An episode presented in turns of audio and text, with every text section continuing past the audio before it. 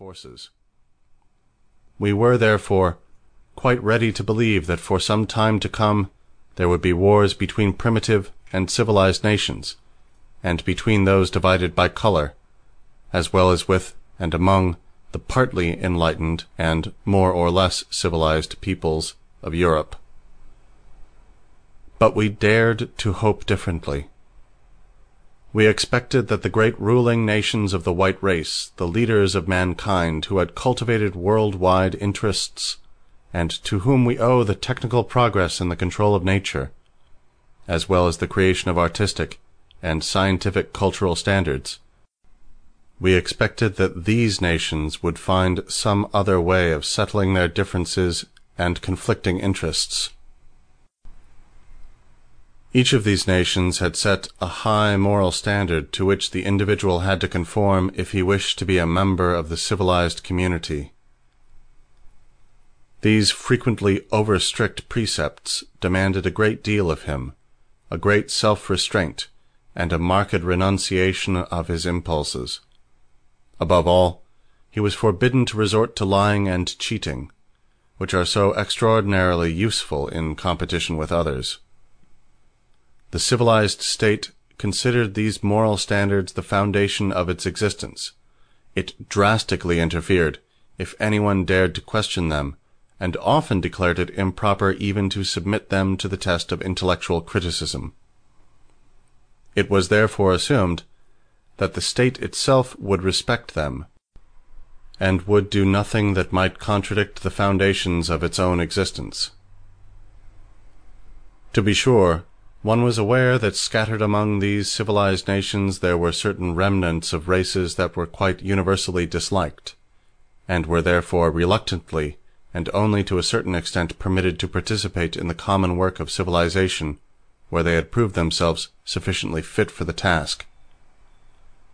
But the great nations themselves, one should have thought, had acquired sufficient understanding for the qualities they had in common, and enough tolerance for their differences, so that, unlike in the days of classical antiquity, the words foreign and hostile should no longer be synonyms.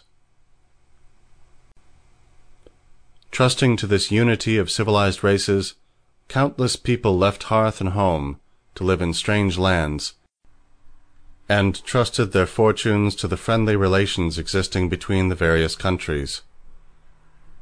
And even he who was not tied down to the same spot by the exigencies of life could combine all the advantages and charms of civilized countries into a newer and greater fatherland, which he could enjoy without hindrance or suspicion.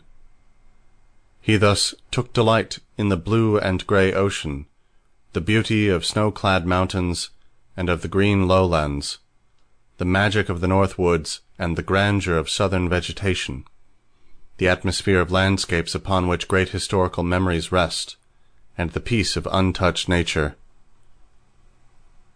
The new fatherland was to him also a museum, filled with the treasure that all the artists of the world for many centuries had created and left behind. While he wandered from one hall to another in this museum, he could give his impartial appreciation to the varied types of perfection that had been developed among his distant compatriots by the mixture of blood, by history, and by the peculiarities of physical environment.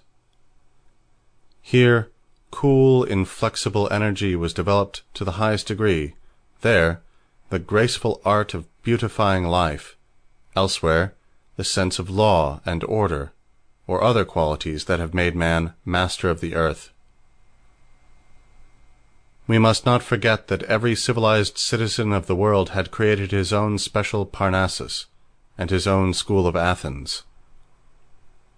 Among the great philosophers, poets, and artists of all nations, he had selected those to whom he considered himself indebted for the best enjoyment and understanding of life, and he associated them, in his homage, both with the immortal ancients and with the familiar masters of his own tongue. Not one of these great figures seemed alien to him just because he spoke in a different language, be it the incomparable explorer of human passions, or the